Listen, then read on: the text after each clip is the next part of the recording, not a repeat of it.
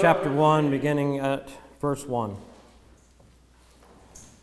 Paul, an apostle, not sent from men nor through the agency of man, but through Jesus Christ and God the Father, who raised him from the dead, and all the brethren who are with me to the churches of Galatia. Grace to you and peace from God our Father and the Lord Jesus Christ, who gave himself for our sins, that he might deliver us out of this present evil age, according to the will of our God and Father, to whom be the glory forever. Amen. Let us pray. Our Father, we do ask that you truly would visit us by your Holy Spirit, that we may not only look, but we may see, that we may not only listen, but we would actually hear what you would say to us, that you would speak, and we would respond with faith and obedience and delight at your words. We ask that we would be, as the songwriter we just sang, that on the sacred page we would seek you. Not just things to make us comfortable, not just things to have knowledge of, but truly seek you. In Christ's name we pray. Amen. Unbelievers see no glory in Christ.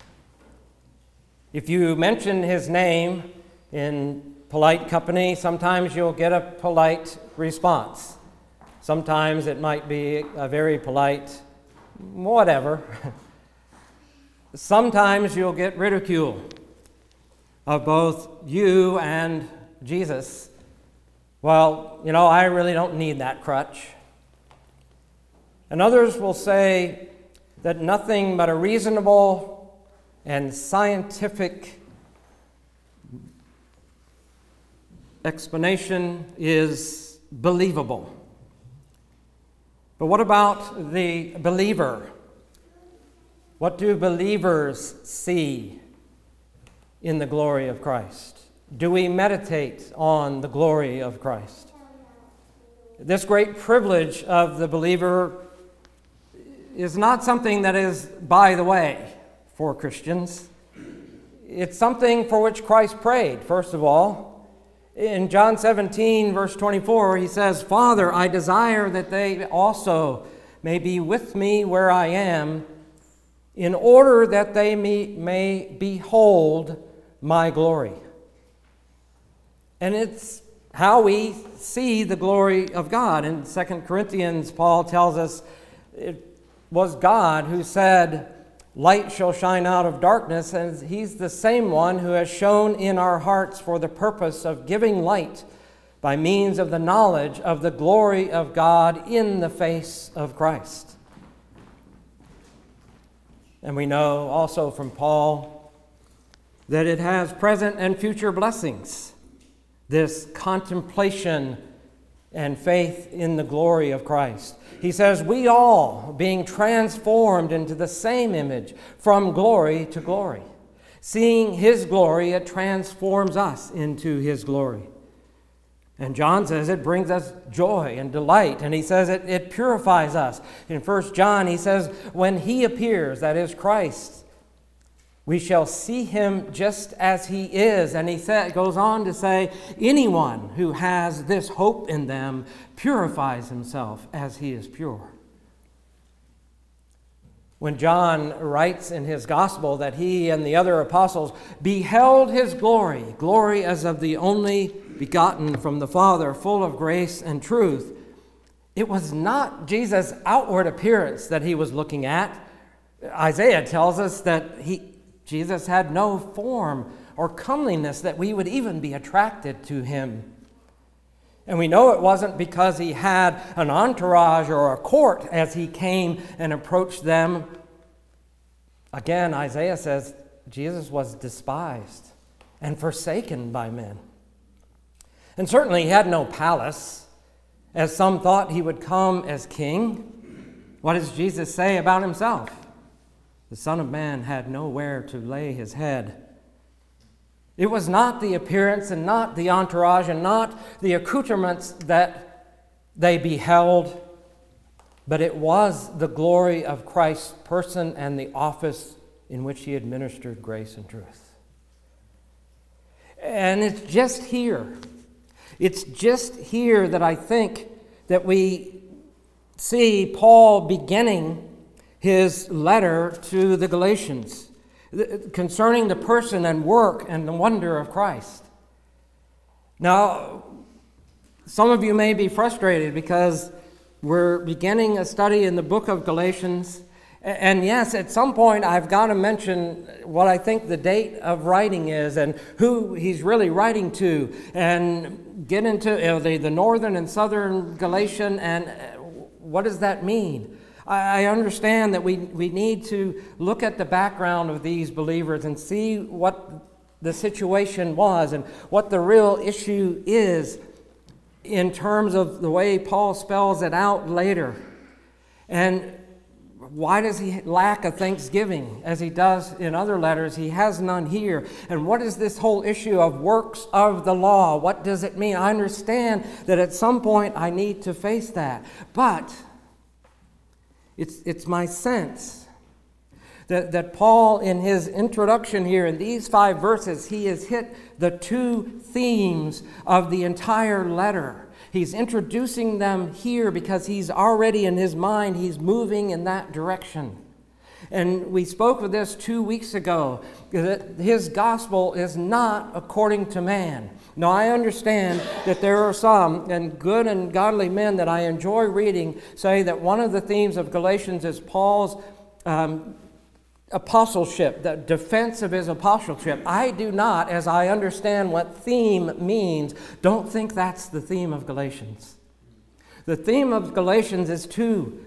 Not according to man is the gospel. And what we see here in his praising and lifting up the Lord Jesus Christ before us, this whole issue of the significance of Christ.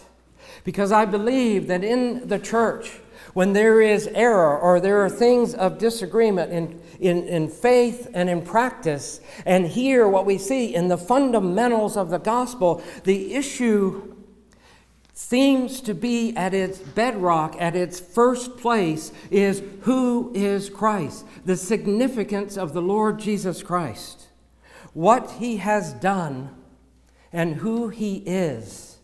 Teaches us, yes, things about him, but they're meant to bring us to behold the glory of God in the face of Jesus Christ. The issue that Paul had with the Galatians and those that will come to know as the Judaizers is just this the significance of Christ. He is the perfect revelation of the Father. He is the only representation, the only true representative of the glory of God. In Christ alone do we have a clear and unobstructed vision of the glory of God. And so when Paul says to them in his greeting, grace to you and peace from God our Father and the Lord Jesus Christ, he, he's saying they, they come to you as a joint source of these things, of grace and peace. They, they come to you as God's favor toward his people in Christ resting on the forgiveness that He paid for, the, the reconciliation that He bought. And grace always comes first. And peace then is what follows. Peace is when we come to that condition of well being. Well being that is established by God in Christ. And it's based on in Christ, in Him, in His work. Without that, there can be no peace, no rest, no satisfaction can, that man can have. And so he says, Grace uh, to you and peace from God our Father. And I don't think he's looking at, at the good old by and by or, or the great getting up morning. I think he's saying now, grace to you and peace now. Why? Because he knows they need that grace, but they also need that peace, that well being that knows that their faith is well grounded on the true gospel on the Lord Jesus Christ. And so I endeavor this morning to show you, to try to picture, help you picture what the glory of Christ is, the significance of Christ that he brings out, particularly in verse 4 of this passage. The things that, and I get three things that he has done, three things that he wants us to see. In verse 4, he says, first of all, who gave himself for our sins. And immediately we see something of self sacrifice. Uh, and it was a voluntary sacrifice. The, the idea is that he gave himself, that he freely gave. We hear that language, this, we'll hear it this morning as we go to the Lord's Supper. This is my body given for you. He gave it. It's not just he gave part of himself, he gave himself. And, and even in English, it comes across that reflexive um, pronoun as you learn it in English, right? He gave himself. He gave to us of himself, his person, and the totality of his humility and his being. In short, he gave his life. All of it. And the emphasis is, of course, on death, giving himself obedient, as Paul says, even to death on a cross. Why? He gave himself for our sins. It was because of our sins.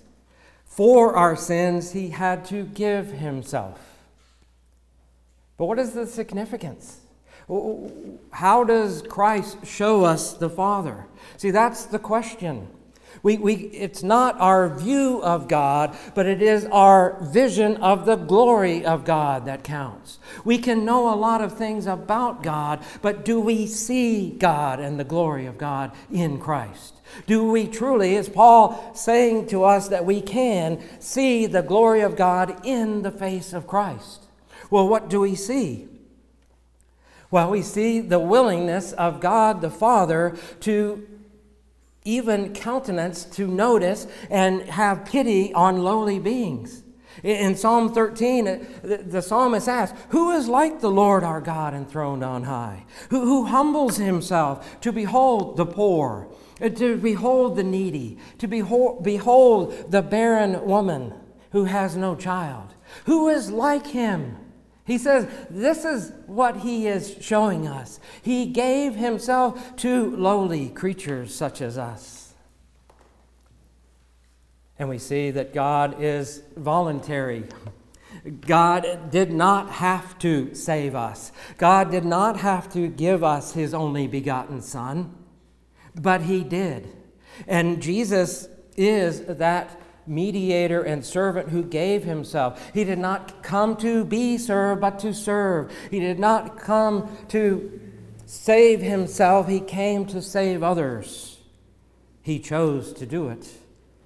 In John 10, he says, I lay down my life on my own initiative. No one made him, he did it freely. So we see the glory of God that to, to us as, as lowly beings, this is what our God is like. This is what he thinks of us. And, and what's the implication? That Christ's sacrifice was perfect. That Christ's death satisfied a holy God. And any attempt on our part at obedience by the law or through the law as a means of our own salvation is totally incompatible with this one who gave himself for our sins. And so we see in Christ the highest evidence of God's caring love toward sinners. We were the objects of pity and compassion. We who were dead, as the scriptures say, in our trespasses and sins. He took on flesh and blood, as the writer to the Hebrews says, that through death he might render power, powerless him who had the power of death.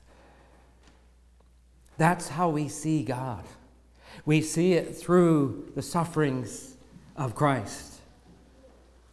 Now, I don't know about you, but I, I do agree when Peter says that there are some of the things in Paul that are difficult to understand. Sometimes Peter's writing is difficult to understand. I admit that too. But sometimes you read Peter and it's like, okay, there it is. He gives it in language in ways that I can understand. And when Peter explains in the first chapter of his first letter that, that the prophets themselves were wondering, what is the Spirit of Christ saying when through our writings, through the prophecies, he is predicting, you know, who is this man and when will he come? And he's saying, when the Spirit of Christ did what? When he predicted the sufferings of Christ and the glories to be revealed. And what it says to me is that if you want to boil it down, what is the prophecy? What does it entail? Just two headings? Yes, there's a lot of things to weed through, but there are two headings the suffering of Christ and the glories to be revealed. And here we have it. Why did Christ suffer and die? For the glories to be revealed. Without the suffering and death, there would be no glory revealed. And again, that is why, well, we see in this letter that Paul writes to the Galatians anything that we would add to the glory of Christ, anything that we would say that Christ did not take care of, that Christ did not pay for, that Christ was not perfect in, is totally incompatible with who Christ was and the glory of God that he wants to reveal. and how do we respond to that? If Jesus humbled himself and, and, and went obediently to the cross for our sake, even to death for his people, what will he not do for us? And that also is the glory of God. I will be their God and they shall be my people. There is a whole boatload of things that come with that to his glory and, and to our enjoyment. And one of those is that we know that He will do those things for us that are for our good and for our sake. Now, the second phrase in here is that he might deliver us out of this present evil age. I know that it is a purpose clause. The purpose for him giving himself for our sins is that he might deliver us out of this present evil age. But I think, again, we, we miss it if we stop with just the what and we don't look at the who and, and the glory of God in it. He, he says, He might deliver us. He delivers us. There's no thing in here that says we had any part. He, God, had all the interest to see that Christ and his work accomplished that for which he sent him. That the result of giving Christ himself is that we would become his people, that we would become his own. Paul reminds us in Ephesians 1 He chose us in Him. God chose us to be in Christ before the foundation of the world that we should be holy and blameless before Him. We had no part in that. He delivers us, and we just sang it, that I might be his own. He did it for ownership. Uh, delivering us that we could be his own. Why? Because we were under the power of the power, the prince of the power of this world that we were enslaved, we were in bondage to sin and to following this present evil age. And this deliverance is rescuing us from peril by an act of power.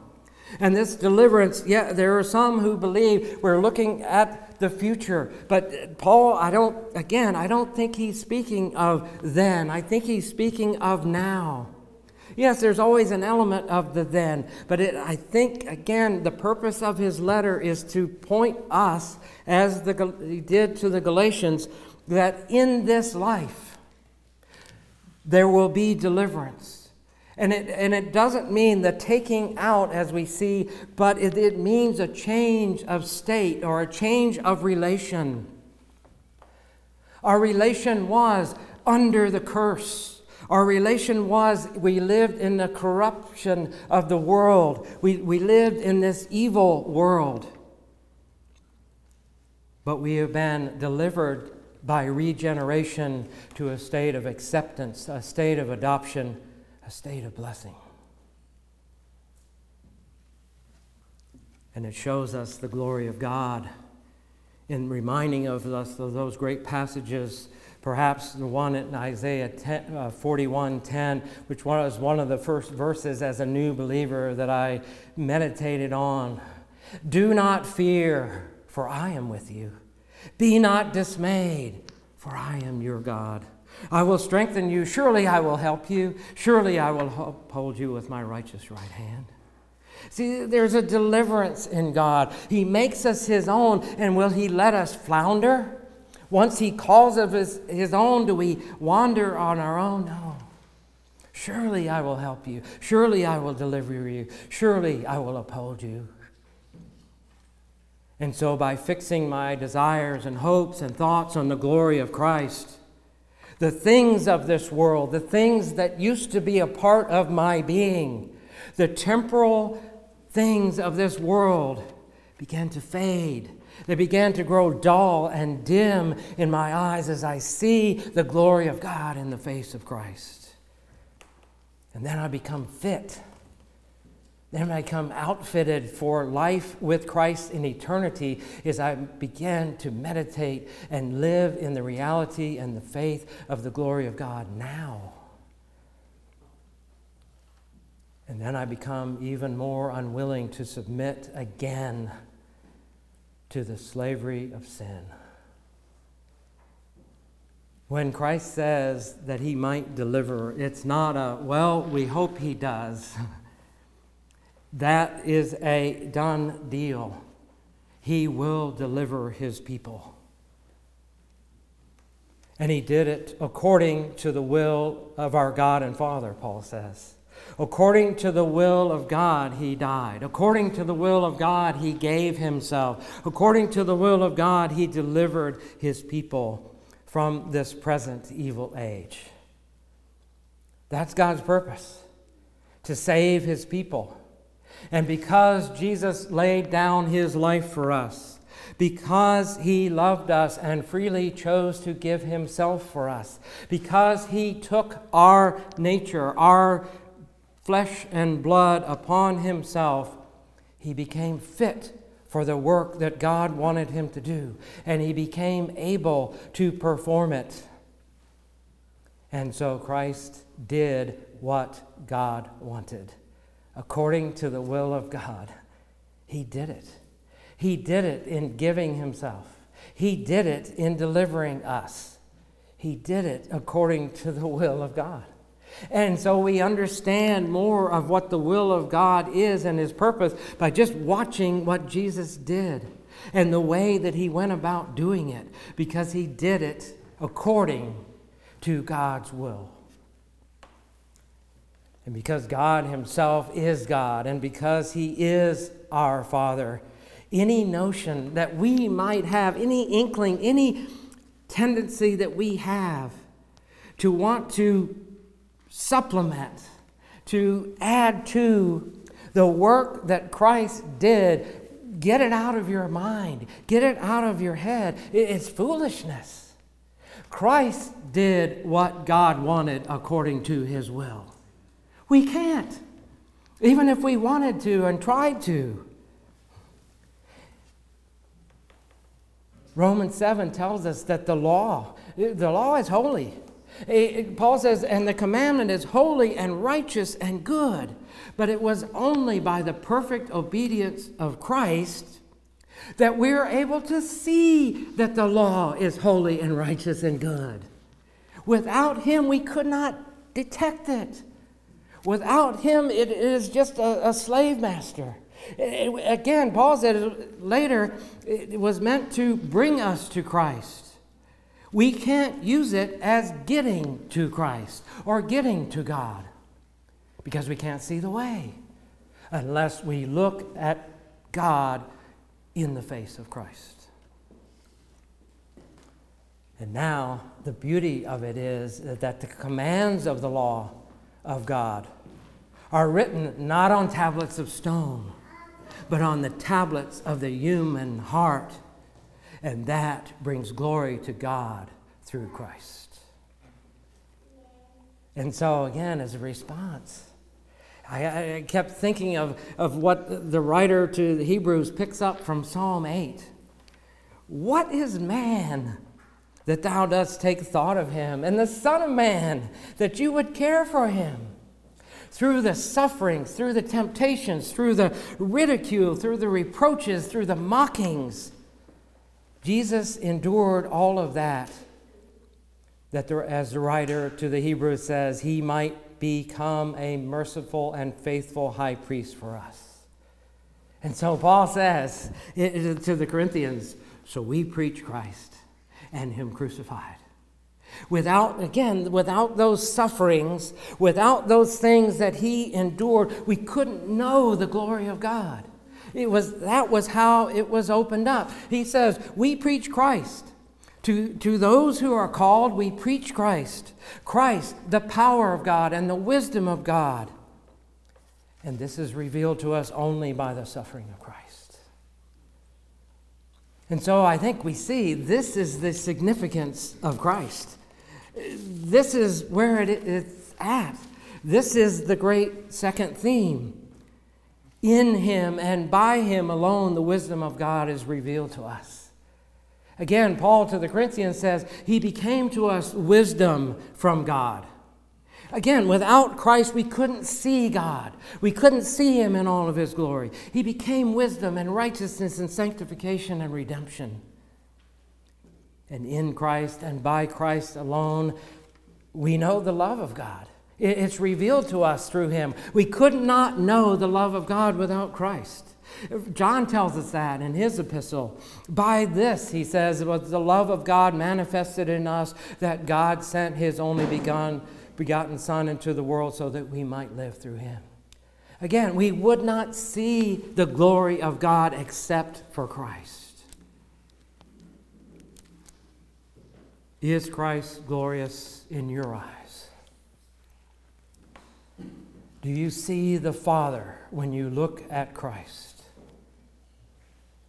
and to seeing him increase your desire to see more of him and to long for that great getting up morning when we shall see him as he is because we shall be like him and we shall be with him i just i couldn't help but think there was one of the commentaries he said we ought to have admiration and, and we ha- ought to have adoration for christ. And I think that's true, but I think in the context of Galatians, we ought to also have, besides adoration and besides, um, yeah, whatever I just said, we ought to have admonition to our own souls for any wrong thoughts or human ideas or any thinking that we could add anything to the glory of Christ or that the glory of Christ is somehow not enough. And I think that's why Paul adds in verse 5 of your text, To whom be the glory forevermore. Amen. And I don't think, again, that he is looking at the future and that he is looking at us and saying that God, even that God is to be glorified. Certainly he is. But the context and the way it's written says to me that this is not a. Let me do it positively. That this is a summons to the readers of this letter it is a summons that says, Let us praise God for his eternal glory and for his infinite attributes as they shine forth in the face of Christ. And then let the glory of God be forevermore. Amen. Let us pray. Our Heavenly Father, These are great and, and glorious things. They are, they are almost to us too high and too hot to handle. And yet, Father, we ought to be as Moses did show us thy glory. Show us thy glory that we may behold it. Teach us how to behold the glory of Christ, that we may see you, that we may worship you, that we may give you all honor and praise due to your name, and that by it we would be able, willing, desiring to glorify you in our lives day by day until that great day. We ask that you would do this. We ask that you would build up your church for the glory of Christ. In his name we pray. Amen.